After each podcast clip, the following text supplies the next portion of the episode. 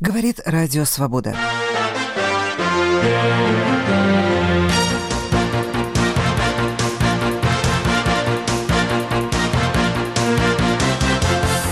Объединительный собор. Митрополитом Киевским избран епископ Епифаний. Слетали на 20 миллионов. Зачем российские бомбардировщики летали в Венесуэлу? Признание Марии Бутиной. В чем заинтересована американская прокуратура? «Желтые жилеты во Франции» и «Хотим, как в Париже, в России», коллективный некролог сетей памяти правозащитницы Людмилы Алексеевой, суд и Лев Пономарев и разные серии «Больше ада» в программе «Итоги недели. Радио Свобода».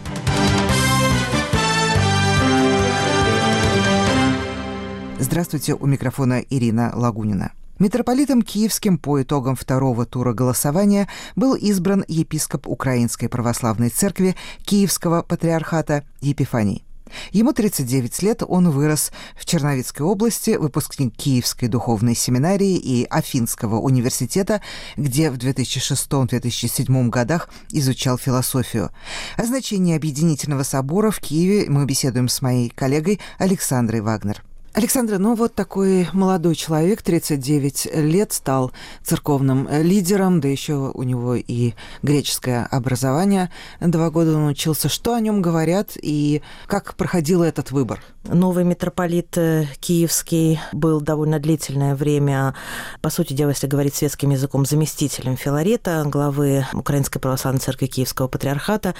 Он был сначала длительное время его секретарем, потом довольно сделал быструю карьеру, когда постригся в монахи.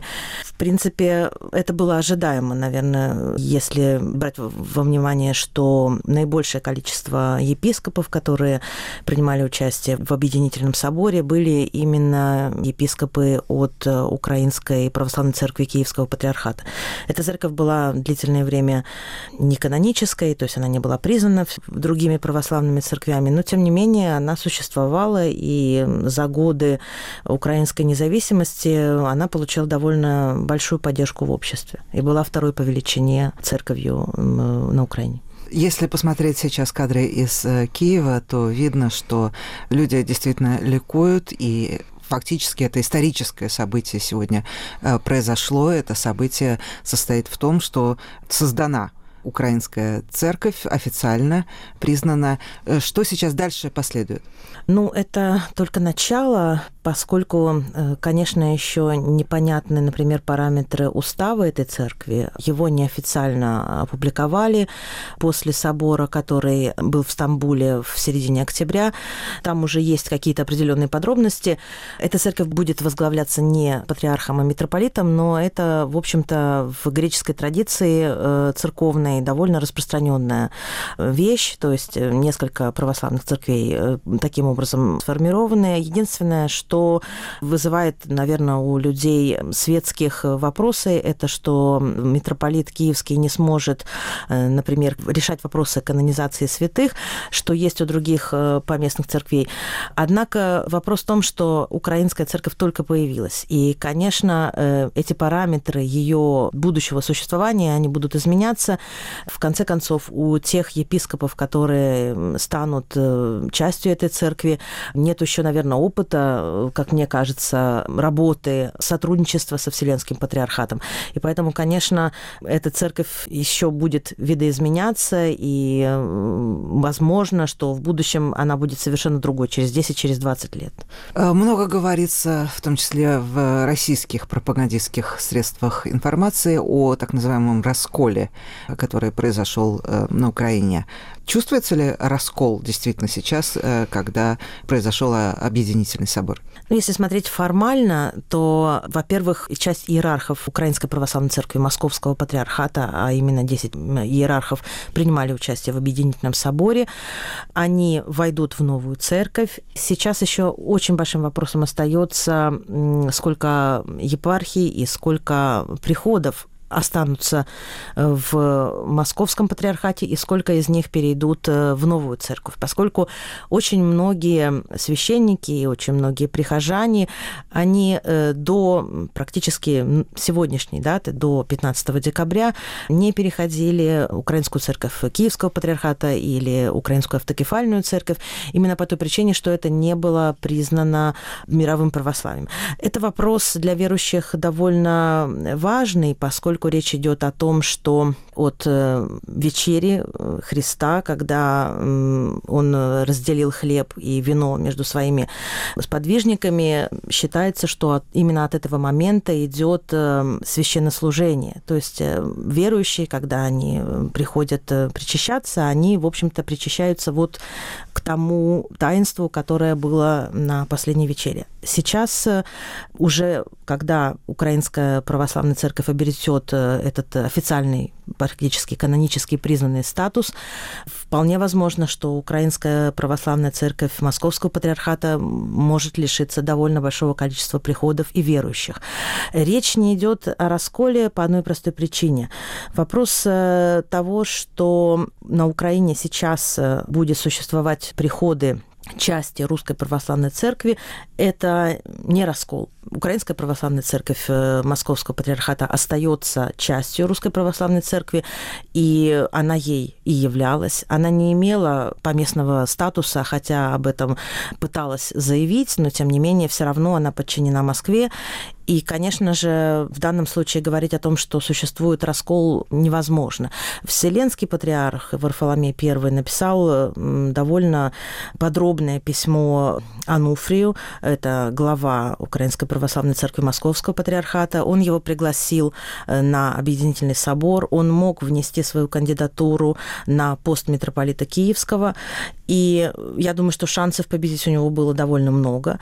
Он это не принял, это приглашение, и здесь вопрос, кто раскольник остается, да, если уже говорить в этих терминах. Спасибо, мы беседовали с Александрой Вагнер. Радио «Свобода». Итоги недели сегодня с вами подводит Ирина Лагунина. Российское Министерство обороны сообщило о возвращении из Венесуэлы двух бомбардировщиков Ту-160. В ведомстве заявили, что самолеты пролетели над акваториями Атлантического океана, Карибского, Норвежского и Баренцева морей. О смысле этого полета мы беседуем с политологом Юрием Федоровым. Юрий, вы сделали подсчеты, во что обошлось присутствие российских стратегических бомбардировщиков в Венесуэле.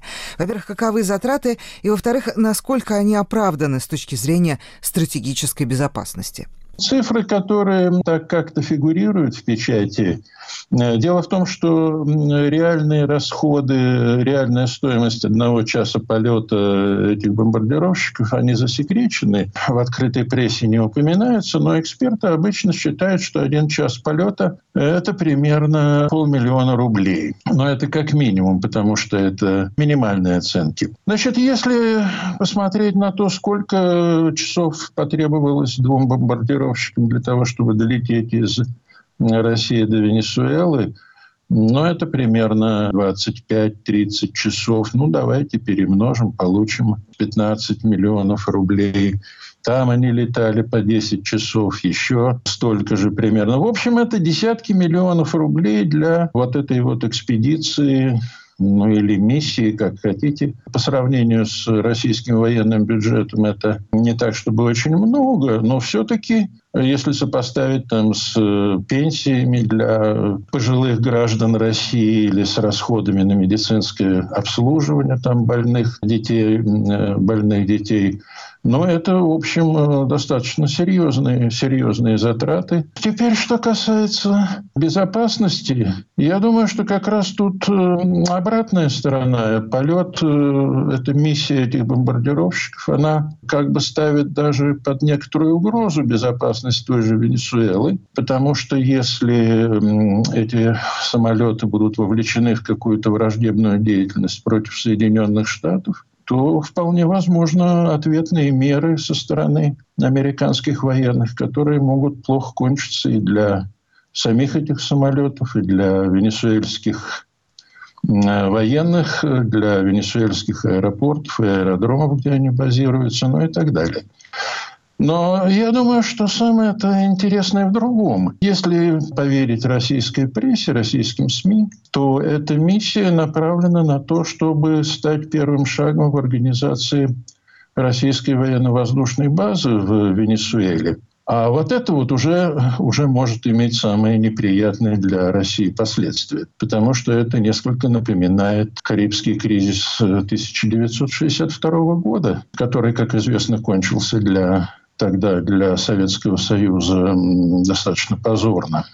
Этим объясняется выбор самолетов. Именно Ту-160, э, что, э, в общем, довольно странный э, выбор, даже учитывая российские вооружения и российскую военную авиацию.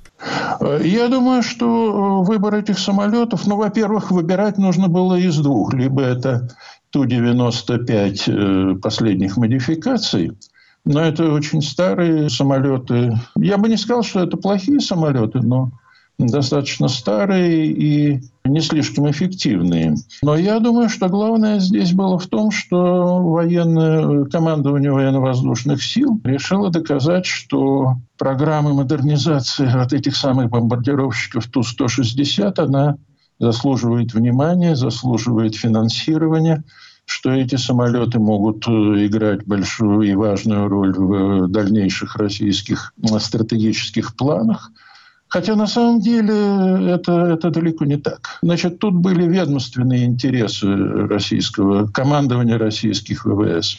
А почему они не могут быть действительно модифицированы и всячески развиты сейчас и поставлены Э, во главу угла как бы э, программы ответных э, действий США на, на выход США из договора о ракетах среднего и меньшего радиуса действия? Довольно долгий ответ может быть, но если очень кратко, то в противостоянии с Соединенными Штатами любые стратегические бомбардировщики, что Ту-95, что Ту-160, это не более чем летающая пусковая установка для крылатых ракет. Других целей в отношении Соединенных Штатов, других миссий, других задач в отношении Соединенных Штатов эти самолеты выполнять не могут.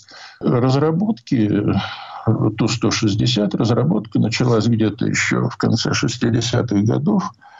И они выполнены, их, то, что называется планер, то есть корпус, крылья там и так далее, выполнены без каких-либо технологий стелс они очень заметны э, на экранах радаров, ну, просто как э, такая вот лампочка электрическая. И спрятаться от этих радаров они не могут. Это первое. И второе, любые стратегические бомбардировщики, что российские, что американские, они абсолютно беззащитны, ну, практически беззащитны от э, противовоздушной авиации и зенитных ракет.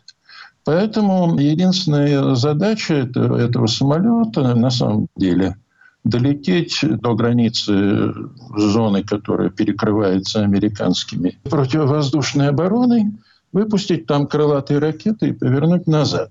Но эти крылатые ракеты, которые могут быть запущены с э, Ту-160, это не абсолютное оружие, это э, ракеты, которые достаточно э, легко перехватываются американские ПВО, хотя они выполнены, ну, последние варианты выполнены по технологии стелс, тем не менее, они хорошо видны с, самолетов радиолокационной разведки, АВАКС. Ракеты эти крылатые, они летают с дозвуковой скоростью, ну, где-то у них крейсерская скорость примерно 700 километров в час. Их легко сбивают самолеты-перехватчики, истребители. Или даже с земли их можно сбить. Ну, правда, если они летят не, не очень низко. Но самолеты их сбивают довольно легко. Поэтому несколько вот этих бомбардировщиков Ту-160, если они выпускают эти ракеты где-то в районе, ну, над Северным Ледовитым океаном, эти ракеты замечают, их перехватывают – но только если несколько сот э, этих ракет э, участвуют в атаке, ну тогда может быть перенасыщение противовоздушной обороны. Но этого российская авиация сделать не может. Поэтому угроза со стороны российской стратегической авиации для Соединенных Штатов, она не слишком велика и достаточно легко нейтрализуется. ну, по крайней мере, по сравнению, там, скажем, с межконтинентальными ракетами баллистическими. Ну, соответственно, смысла в том, чтобы модернизировать эти самолеты Ту-160 или производить новые, а по планам, которые озвучены Российским Министерством обороны,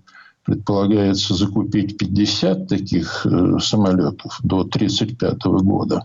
А каждый самолет стоит порядка миллиарда долларов. Это очень дорого. Военного смысла в них особого нет. Это но это некая такая вот зеркальная попытка зеркально воспроизвести э, американскую стратегическую схему. Но для России это и очень затратно, и бессмысленно с военной точки зрения. Это демонстрация, ну, если хотите, того, что ведомственные интересы российской дальней авиации доминируют над э, какой-то военной логикой, военной целесообразностью. Но если нет военной целесообразности, и если эти самолеты на самом деле не представляют с технической точки зрения угрозы э, безопасности Соединенных Штатов, то, может быть, зря мы тогда говорим о, э, том, что это ответ на возможный выход США из договора о ракетах среднего и меньшего радиуса действия. Может быть, зря мы вспоминаем сейчас и Карибский кризис тоже. Может быть, это все было направлено исключительно для того, чтобы доступными авторитарным режимом методами укрепить э, дружеские отношения с Венесуэлой, и, и, и не надо больше ничего в этом читать? Я не берусь судить насчет отношений с Венесуэлой. Они и так э, достаточно прочные, по-моему, там Роснефть их укрепляет доступными ей методами. Защитить Венесуэлу эти самолеты в случае какого-то совершенно гипотетического конфликта с Соединенными Штатами, защитить Венесуэлу эти самолеты не могут, потому что как только и если э, в Соединенных Штатах придут к выводу о том, что эти самолеты, базирующиеся где-то там в Карибском бассейне, на каком-то островке, как сейчас предполагается венесуэльском, могут э, действительно принять участие в боевых действиях, их тут же собьют, уничтожат либо на земле на аэродроме, либо в воздухе. Потому что Карибский бассейн полностью контролируется американскими средствами радиолокации, как наземными, так и воздушными. Там доминирует американская авиация и военно-морской флот – то есть в военном отношении базирование Ту-160, да и любых других российских самолетов где-то там в Карибском бассейне, оно бессмысленно. Это попытка угрозы, да, мы хотим продемонстрировать, мы, я имею в виду Кремль, хочет продемонстрировать, что у нас есть какая-то вот дополнительная ядерная дубинка – дополнительная ядерная угроза в отношении Соединенных Штатов. Но это угроза фейковая, ведь не случайно госсекретарь США Помпео, он довольно извительно заметил, что это просто разбазаривание средств двумя коррумпированными режимами. Ну и действительно это так. Правда, разбазаривание средств на самом деле одним коррумпированным режимом. Венесуэльский режим тут э, особенно никаких средств не вкладывает в это дело. Но я повторяю, там в военном отношении это эта угроза абсолютно фейковая, но она может, конечно, использоваться для внутренних э, целей, для целей внутренней пропаганды в России, для того, чтобы показать, что вот мы такие вот сильные, такие грозные, такие страшные, можем э, создать угрозу для Соединенных Штатов с юга, что, наверное, для Кремля может быть приятно вот ощущать такую вот собственную значимость военную. Но на самом деле это свидетельство того, что военные, прежде всего военные летчики, э, российские ВВС, они попросту вешают лапшу на уши политическому руководству страны. Это руководство охотно эту лапшу себе, так сказать, себе навешивает и не собирается никак с этим справляться. Ну, просто это еще одно свидетельство того, что в Кремле не очень хорошо разбираются в военно-стратегических вопросах, военно-технических вопросах, очень охотно идут навстречу требованиям и каким-то бессмысленным обещаниям со стороны российского военно-промышленного комплекса или российских военных. Ну, это вот свидетельство некомпетентности. Потому что если бы в Кремле понимали, и, наверное, если бы президент Путин знал бы реалии какие-то, пусть на первичном уровне, военно-стратегического соревнования с Соединенными Штатами, но, наверное, таких решений он бы не принимал и не поддерживал командование в дальней авиации. Спасибо. Мы беседовали с политологом Юрием Федоровым. Говорит Радио Свобода. Вы слушаете программу «Итоги недели». Россиянка Мария Бутина в четверг в Федеральном суде в Вашингтоне признала свою вину по единственному предъявленному ей пункту обвинения – в заговоре с целью нарушить законы, регулирующие действия иностранных агентов в Соединенных Штатах. Прокуратура утверждала, что Бутина завязывала знакомство в консервативных политических кругах США с целью пропаганды точки зрения Кремля. Мы беседуем об этом с нашим корреспондентом в США Владимиром Абариновым.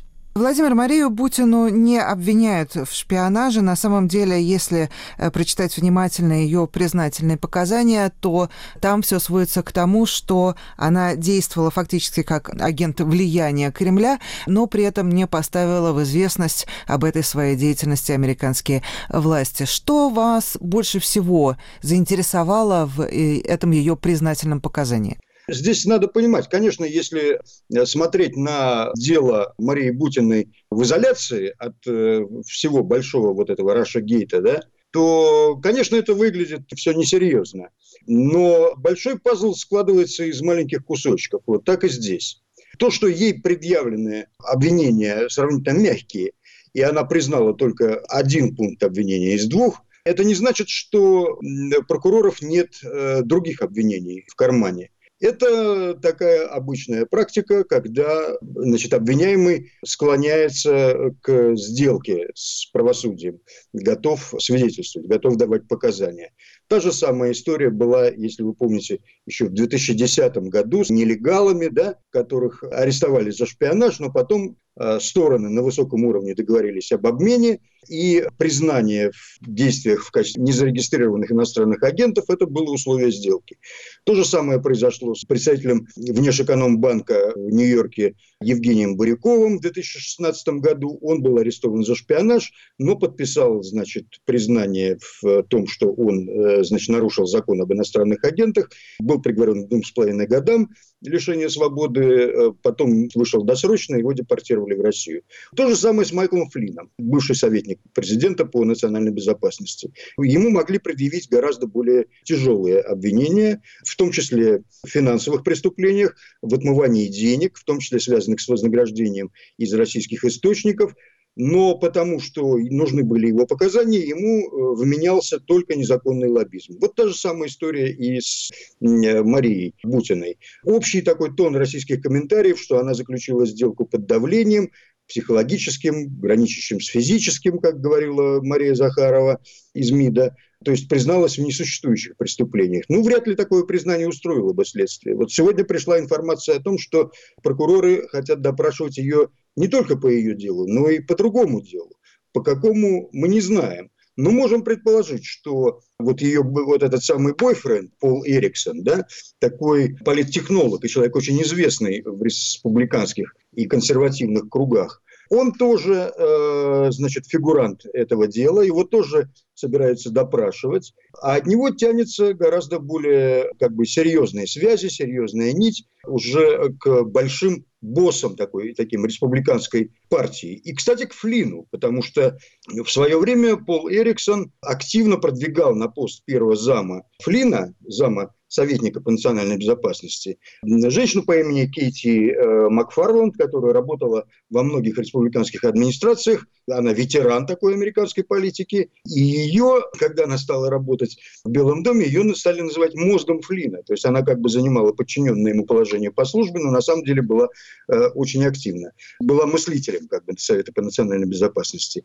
То есть это все состоит из очень многих нитей, которые тянутся в разные стороны. Мы не видим эту картину. Может быть, и сама Бутина, конечно, этого всего не сознавала. Она э, как бы работала на своем участке.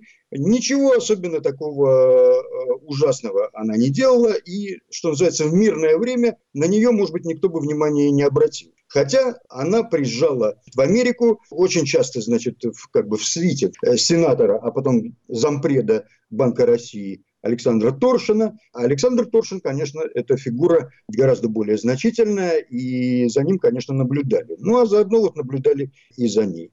Теперь процедура такая. Она начнет давать показания. Через некоторое время прокуроры должны будут информировать суд о том, как она исполняет условия сделки. Если они удовлетворены ее показаниями, то судья скажет, ну, давайте тогда это самое, выносить приговор. Дата этого судебного слушания назначена на 12 февраля. А если они недовольны, то они могут расторгнуть сделку. И, кстати говоря, вот это заседание по признанию вины Путина, оно же сначала было назначено на 12 декабря, а потом вдруг судья перенесла его без объяснения причин на 13 -е. И как раз 12-го с ней встретились сотрудники консульского отдела российского посольства. Мне кажется, что вопрос был согласован вот о том, э, в чем она будет признаваться как она будет признаваться, рамки этого признания. Я не знаю, было ли ходатайство адвокатов Гутиной на эту тему, но если оно было, то я думаю, что прокуроры не возражали и даже были заинтересованы в таком консульском э, визите. Потому что, конечно же, Мария Бутина много чего могла знать и видеть, чего сейчас не знаем и не видим мы. И чего, может быть, не знают или знают не полностью прокуроры. Спасибо. Мы беседовали с Владимиром Абариновым.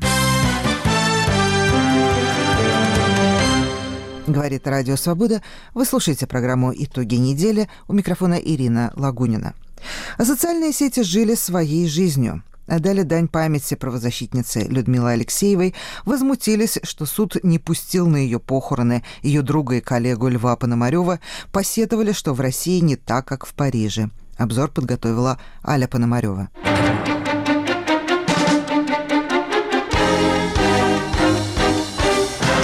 В конце прошедшей недели скончалась Людмила Михайловна Алексеева, руководитель Московской Хельсинской группы и один из безоговорочных лидеров правозащитного движения в России. Лев Шлосберг. Есть люди, которые определяют моральное лицо эпохи и при жизни, и после ухода. Людмила Михайловна Алексеева стала таким лицом и останется им навсегда. Вечная память. Эмилия Слабунова. Людмила Алексеева начала бороться за права человека, когда эта идея казалась далека от массового советского сознания. Всю жизнь доказывала, права и свободы гражданина – основа развития общества и государства. Вечная память, глубокие соболезнования всем, кто ощущает огромность этой потери. Владимир Милов. Светлая память Людмиле Алексеевой. За свою жизнь она боролась с двумя диктаторскими режимами Первый рухнул, а вот второй она не успела победить. Но мы обязаны довести это дело до конца за нее. Михаил Зыгорь. Я не знаю, что почувствовали жители России, когда умер, скажем, Лев Толстой. Наверное, ничего. Вряд ли кто-то подумал, что умер величайший из ныне живущих жителей России. Но это ровно то, что я думаю в день, когда умерла Людмила Алексеева, величайшая из всех наших современников. Мне очень хотелось бы, чтобы завтра был объявлен день траура, и о ней говорили бы все СМИ. Жалко будет, если этого не случится. Но она, конечно, опередила свое время. Дмитрий Аграновский. Никогда она не отказывала нам в защите, кто бы это ни был. Болотники, левые, правые, коммунисты, анархисты, нацболы или просто неправедно обвиненные люди. Она нам помогала, и эта помощь давала результаты. Она заступалась за всех. Так и должен вести себя настоящий правозащитник. Людмила Михайловна, я и мои подзащитные, которым вы помогали, испытывают к вам искреннюю благодарность и всегда будут это помнить. Сергей Ковалев скончалась Людмила Михайловна Алексеева. Перед лицом смерти меркнут мелкие, впрочем, полезные для дела разногласия, становится очевидной общая непререкаемая цель – свобода выбора конкурирующих решений. Людмила Михайловна была стойким сторонником и пропагандистом этой благородной позиции. Мир праху ее. В церемонии прощания с правозащитницей решил принять участие Путин и немало осложнил этим жизнь другим желающим почтить память Людмилы Алексеевой. Многие были неприятно удивлены полицейскими рамками и сложностями с попаданием в зал Дома журналистов, где проходило прощание. Из-за визита президента мероприятие взяла под охрану ФСО. Маша Железнова. Телефоны ключи выкладываем, сумки открываем, не стоим, возлагаем цветы, не задерживаемся, не мешаем проходу. Не знаю, ФСОшники это или дамжуровские люди, но даже прощание с Алексеевой – это тот же полицейский орднунг митинга. С теми же самыми рамками по периметру, только полицейский бобик у метро один, а не примерно сто, как обычно. Какая горькая ирония. Состав участников прощальной церемонии был необычайно разнообразным. Среди участников почетного караула у гроба успел постоять в том числе первый заместитель руководителя администрации президента Сергей Кириенко. Многие вспоминали в этой связи цитаты из Галича и Высоцкого. Андрей Шипилов. Из Галича, 1961 год. Вот и смолкли клевета и споры, словно взят у вечности отгул, а над гробом встали мародеры и несут почетный караул. Игорь Эйдман. Сон мне снится, вот тена, гроб среди квартиры, на мои похорона съехались вампиры. Раньше хорошие люди боялись испортить себе некролог. Оказывается, еще страшнее испортить себе похороны. Олег Козловский. Это люди, олицетворяющие все то, с чем боролась Людмила Михайловна всю свою жизнь. Причем, как я понимаю, в очереди среди реальных соратников и сторонников Алексеевой Кириенко не стоял. Про Путина и нечего говорить. Они даже здесь равнее. Николай Руденский. Евгению Альбац на «Эхе» спрашивают. На прощании с Людмилой Алексеевой сегодня были, хотя и в разное время, и Путин, и Навальный. Как это могло получиться? Ответ таков. Знаете, по-моему, тут дело в личности Людмилы Михайловны. Уж так она сумела себя поставить. Наблюдение кажется верное, хотя на иной взгляд не самое лестное для покойной правозащитницы. Александр Осовцов. А представляете, 30 лет назад вы бы узнали, что в течение дня, в декабре 2018-го, президент России открыл памятник писателю-диссиденту, почтил память диссидентке-правозащитнице и провел заседание своего Совета по правам человека. А? Прилив сил, есть за что бороться, уверены в завтрашнем дне. Александр Черных подытожил увиденное в газете «Коммерсант». Катафалк выехал на бульвар, а из здания начали выносить венки, и это были самые странные для современной России сочетания надписей на траурных лентах. Дорогой Людмиле Михайловне от Болотников и от администрации президента России, от Human Rights Watch и от правительства Российской Федерации. Это без преувеличения историческое событие. Кажется, в России больше не осталось другого человека, на прощание с которым могут приехать Владимир Путин и Алексей Навальный, Вячеслав Володин и те, кого назвали иностранными агентами, Сергей Кириенко и осужденные по болотному делу. Да проще перечислить тех, кого там не было. А не было Льва Пономарева. Вопрос, почему на прощание с соратницей не отпустили Льва Пономарева, который отбывает арест за пост в Фейсбуке, прозвучал в тот же день на встрече Путина с членами Президентского совета по правам человека. То, что СПЧ не стал любой ценой добиваться освобождения правозащитника, стало поводом для резкой критики в сети. Константин Калачев. Путин встретился с Советом по правам человека, а Лев Пономарев продолжает сидеть за пост в Фейсбуке. Какая польза от такого СПЧ? Кто-то покинул встречу в знак протеста, Вроде нет. Леонид Невзлин. Особо позорная позиция у председателя Совета Михаила Федотова. С точки зрения гуманитарных соображений, конечно, нужно было Льву Александровичу дать возможность попрощаться с Людмилой Михайловной. Было бы вполне справедливо приостановить исполнение наказания, например, сроком на одни сутки. Такова позиция того, кто должен был первым выступить за отмену приговора в адрес Пономарева. Но нет, он не говорит об отмене приговора. Все, что смог выдавить, приостановить исполнение наказания. Внимание, граждане, читайте знаки. Это не знаки даже, а прямой текст. У вас нет уполномоченного по правам человека, у вас нет президентского совета по правам человека, у вас нет справедливого суда, поскольку нет справедливости, у вас нет никаких прав, скоро не останется никаких правозащитников. Ни один самый распрекрасный адвокат вам ничем не поможет. Никто из людей, назначенных или избранных для вашей защиты, вас не защитит, как никто сейчас не пошел требовать освобождения Пономарева. Александр Рыклин, наоборот, считает поведение членов Совета логичным. Друзья, я вижу, что многие сетуют на то, что СПЧ ведет себя с Путиным чересчур сервильно. Дескать, не надо было с ним встречаться, пока не освободит Пономарева. Слушайте, по-моему, странная претензия. Это же его совет. Он так и называется «при президенте». Они все его личные советники. А советники советуют, а не выдвигают ультиматумы. Люди знали, на что подписывались. Вы еще Москалькову начните укорять или Лукина. Все имеет свою цену. Подпись поставил, а дальше только чего изволите. Других вопросов в списке возможных нет. Иногда, как сегодня, Федотову разрешается под камеры затронуть острые темы. Понятно же для чего, чтобы данный институт был похож на настоящий, на всамделишный. А потом камеры ушли, и Михаил Александрович сполз куда-нибудь под трибуну, в ужасе от всего только что сказанного. И все-таки почему нельзя было отпустить Пономарева на похороны хотя бы на один день? Ответ президента оказался неожиданным. По мнению Путина, Пономарев призывал в своем посте к незаконному митингу. И если таких людей отпускать, то у нас скоро будет как в Париже. Комментаторы в сети оказались совершенно не против такого поворота событий. Роман Могучий. Путин об аресте Пономарева. Вы ведь не хотите, чтобы у нас было как в Париже? А, ну, как вам сказать, Владимир Владимирович? Твиттер Марс. Вы же не хотите, как в Париже, чтобы республика и президенты менялись каждые пять лет? Хотите? Правда хотите? черт. Твиттер «Записки сумасшедшего».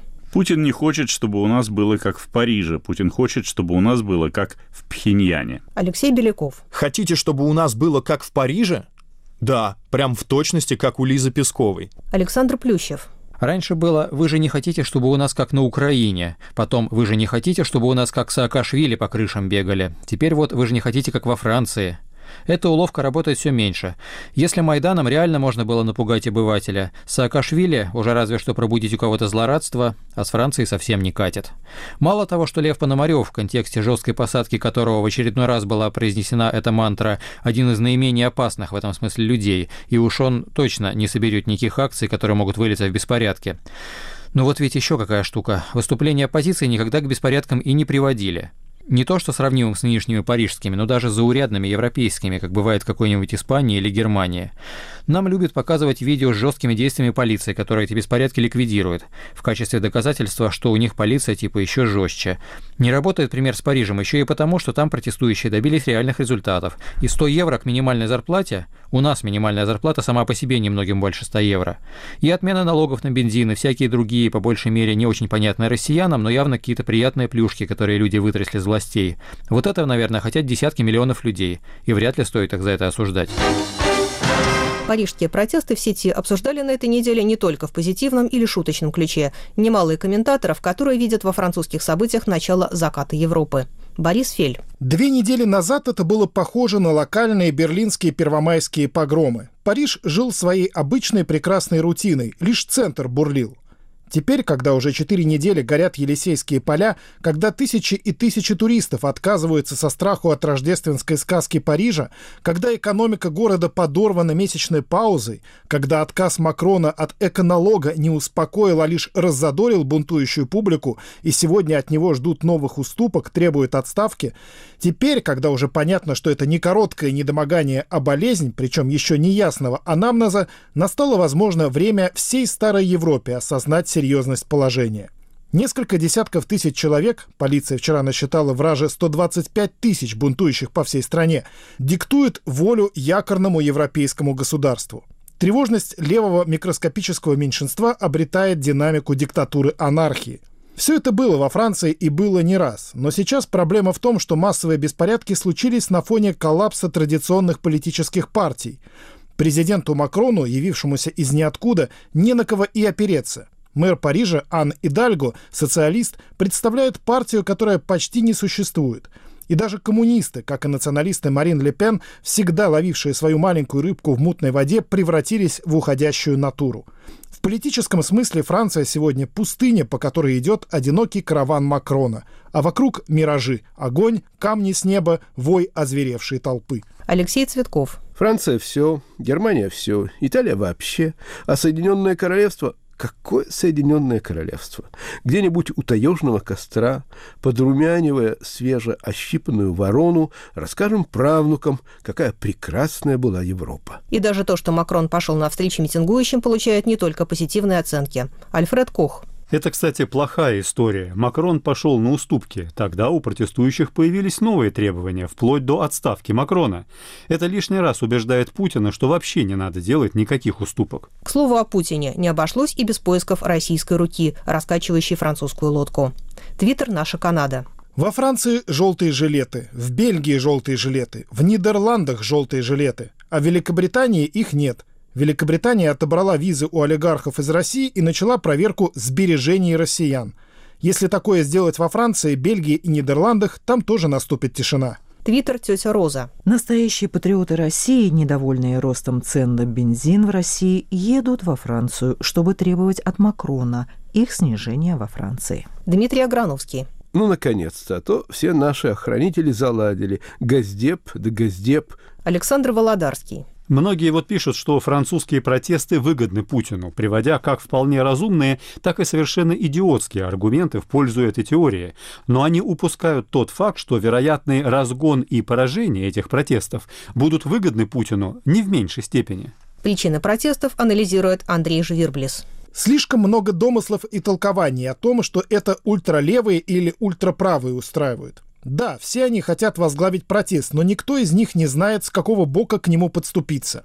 В основе возмущения лежит рост и так уже очень больших акцизов на топливо, который должен под весьма фальшивым предлогом борьбы со всемирным потеплением принести в казну приблизительно столько же, что и отняла у нее отмена так называемого налога солидарности на богатство. Макрон отменил его, заменив его налогом на недвижимость. А главное же бремя ложится на тех, для кого весьма даже принципиально залить в бак месяц топлива на 300 или на 350 евро – то есть на провинциальных работяг, кому машина нужна как воздух. Но, как сказал Франсуа Алланд, Макрон не президент богатых, он президент очень богатых. На улицу почти не выходят мелкие буржуа, которых во Франции много. Для них ежемесячный свободный полтинник не столь значимая сумма. Тем более, что большинство из них – горожане, и машина им не так нужна но они искренне поддерживают протест. Общенациональный уровень этой поддержки порядка 80%, потому что не просто в деньгах дело, а в уважении и доверии. Макрон, инвестиционный банкир, не имеющий политического опыта, разговаривает с нацией через губу, с почти что нескрываемым презрением. Премьер Филипп, политик, а не банкир, знает, что так делать нельзя. Поэтому он и сказал, ни один налог не стоит единства нации. Но слишком поздно, похоже, сказал. Раскол на лицо, и никакая полицейская эффективность его не загладит. Сергей Давидец считает, что протестующие требуют слишком многого. Я совсем не либертарианец. У государства, чем богаче страна, тем в большей степени есть социальные обязательства, и рынок, конечно, не может решить все проблемы сам. Но нельзя выжать из государства больше социальных благ, чем оно способно собрать. Нужно искать баланс между сиюминутными и долговременными интересами, потреблением и движением вперед. Это очевидные банальности. Просто мне импонируют ответственные граждане, пытающиеся оценить ситуацию в целом. Хотя, конечно, никто не обязан смотреть дальше своего носа и кармана – но в демократической стране борьба за карман и установление баланса между расходами и доходами казны ведется на выборах, а не на баррикадах.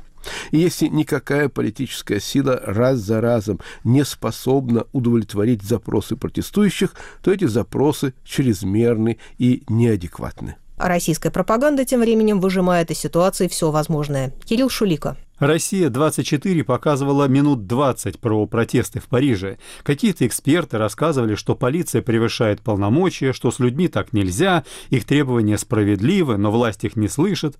Другие особо одаренные эксперты рассказывают, зачитывая, видимо, некоторые пригожинские телеграм-каналы, что к Макрону пришел пушной зверек, и это все Трамп, с которым Макрон поругался.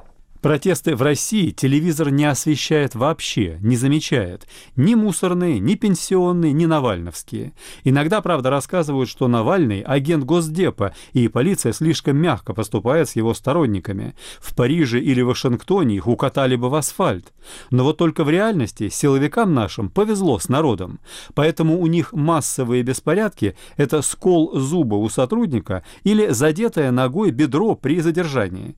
Телевизор прокалывается ссылается на несоответствие. Если Навальный выводит школьников на беспорядки, то это, думает зритель, как в Париже. Но как в Париже нет. Более того, так не будет.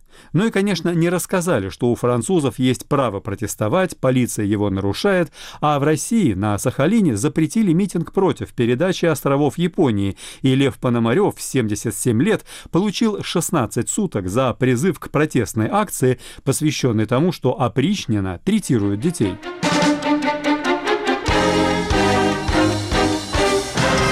Говорит Радио Свобода. Вы слушаете программу «Итоги недели». У микрофона Ирина Лагунина. В заключении выпуска традиционная рубрика «Телерейтинг». Мы беседуем с телекритиком Славой Тарощиной. Слава, мы только что слышали довольно точное высказывание Александра Осовцова. Повторю его еще раз. А представляете, 30 лет назад вы бы узнали, что в течение дня в декабре 2018 года президент России открыл памятник писателю-диссиденту, почтил память диссидентки правозащитницы и провел заседание своего Совета по правам человека. А прилив сил, есть за что бороться, уверенность в завтрашнем дне. Слава, если смотреть российское телевидение, такое вот неожиданное торжество демократии получилось? Нет, торжество демократии не получилось. Получилось торжество э, такой давней максимы, хорошо известной, они любить умеют только мертвых. Ну и это получилось не очень. Значит, вообще, с этим кроется такая большая и интересная тема, как власть отбирает э, врагов для дальнейшего, так сказать, увековечения, поощрения и прочее, прочее. Потому что та же Людмила Алексеева, которая в последние годы была как бы любимым диссидентом господина Путина, на самом деле это было не всегда так, потому что несколько лет назад было огромное количество всяких программ из серии там «Анатомия лжи», это такое родовое название, где клеймили оппозиционеров, и там было ей много уделено места и времени, и ее американскому пребыванию, и прочее, прочее.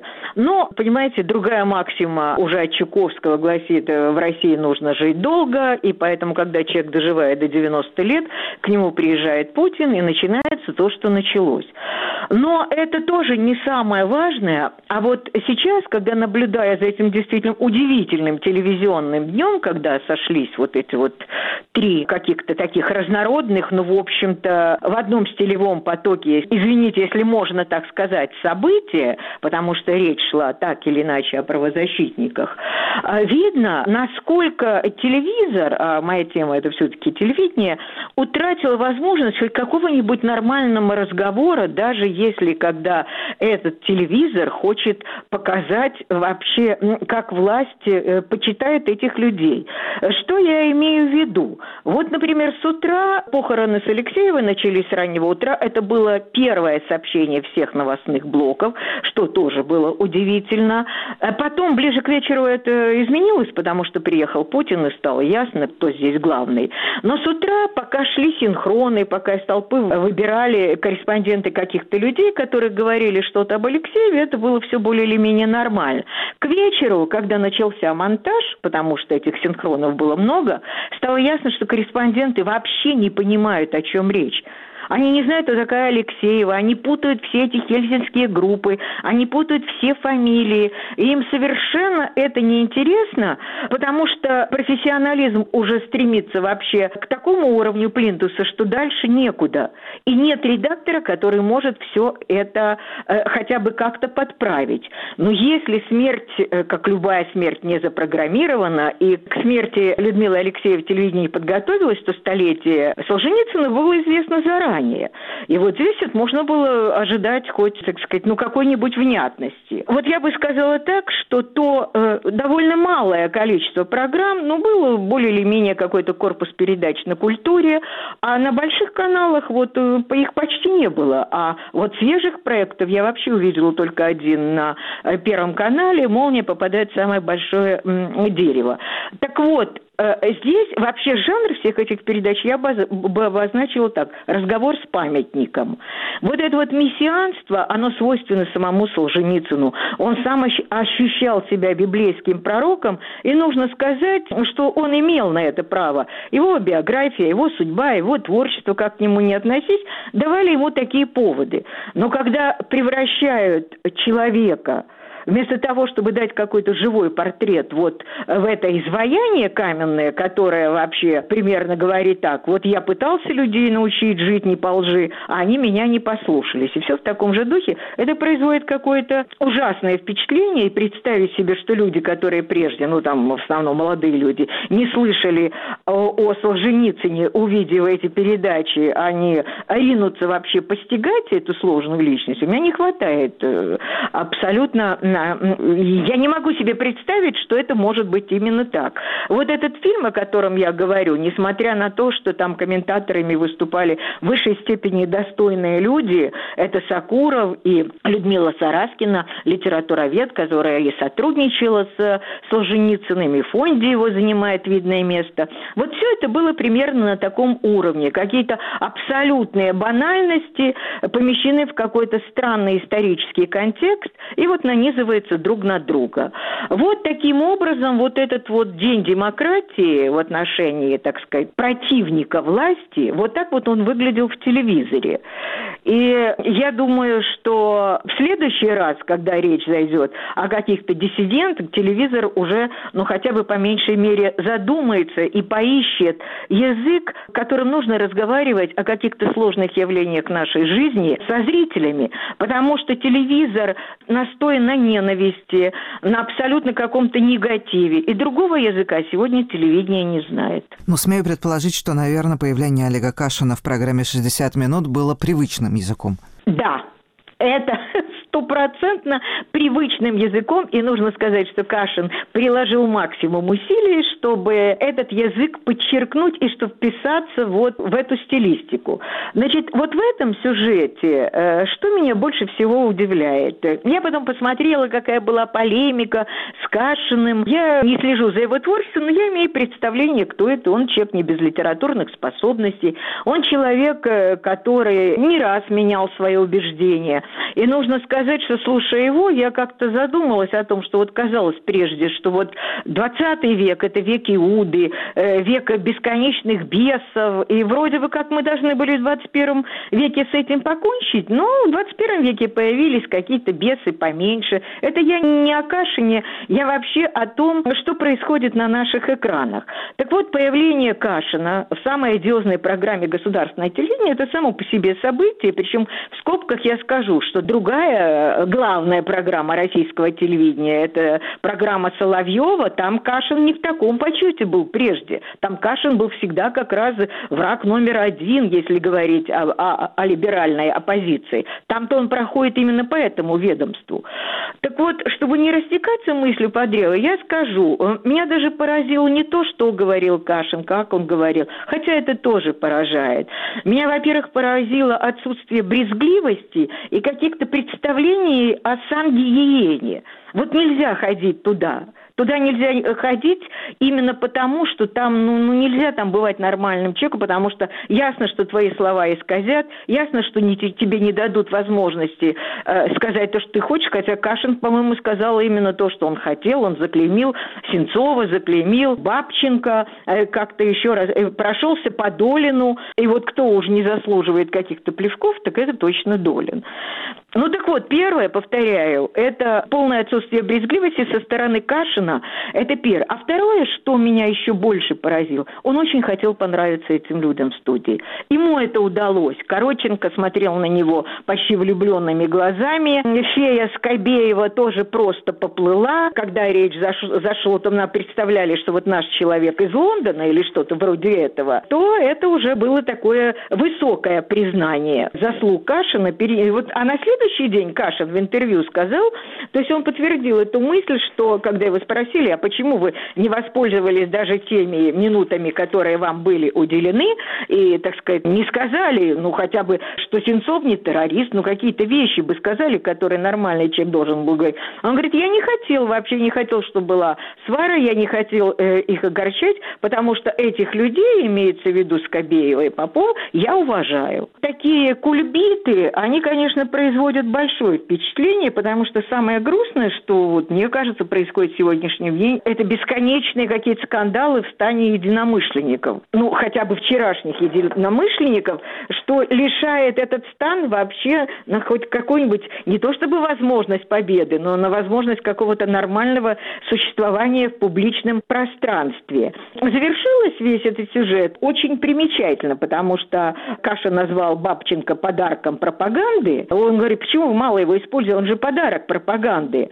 А Попов сказал, говорит, у нас, значит, в эфире был подарок пропаганде Олег Кашин. И Скобеева уже тихим голосом, я даже пересматривала, она сказала, он подарок не только нам, но теперь и вам, так сказать, кооптируя господина Кашина, вот, сообщество пропагандистов. Спасибо, мы беседовали со Славой Тарощиной. На этом выпуск программы «Итоги недели Радио Свобода» закончен. Над ним работали продюсер Юлия Голубева и редактор и ведущая Ирина Лагунина. Вы можете послушать подкаст этого выпуска в социальных сетях Свободы, в SoundCloud и iTunes. Всего доброго. Счастливо! Культ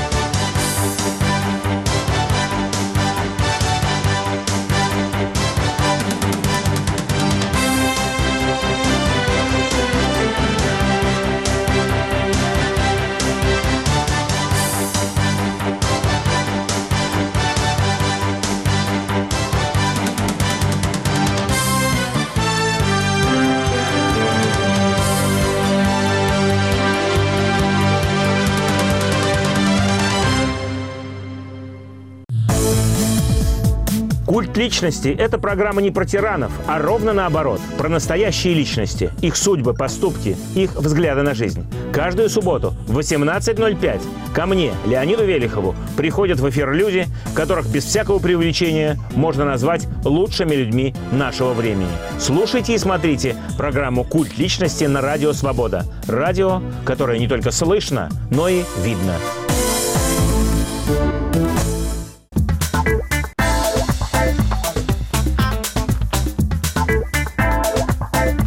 Говорит Радио Свобода. Слушайте нас на всей территории России. В следующем часе нас можно слушать в диапазоне средних волн на частоте 1386 кГц. Свободный информационный мир. Радио «Свобода».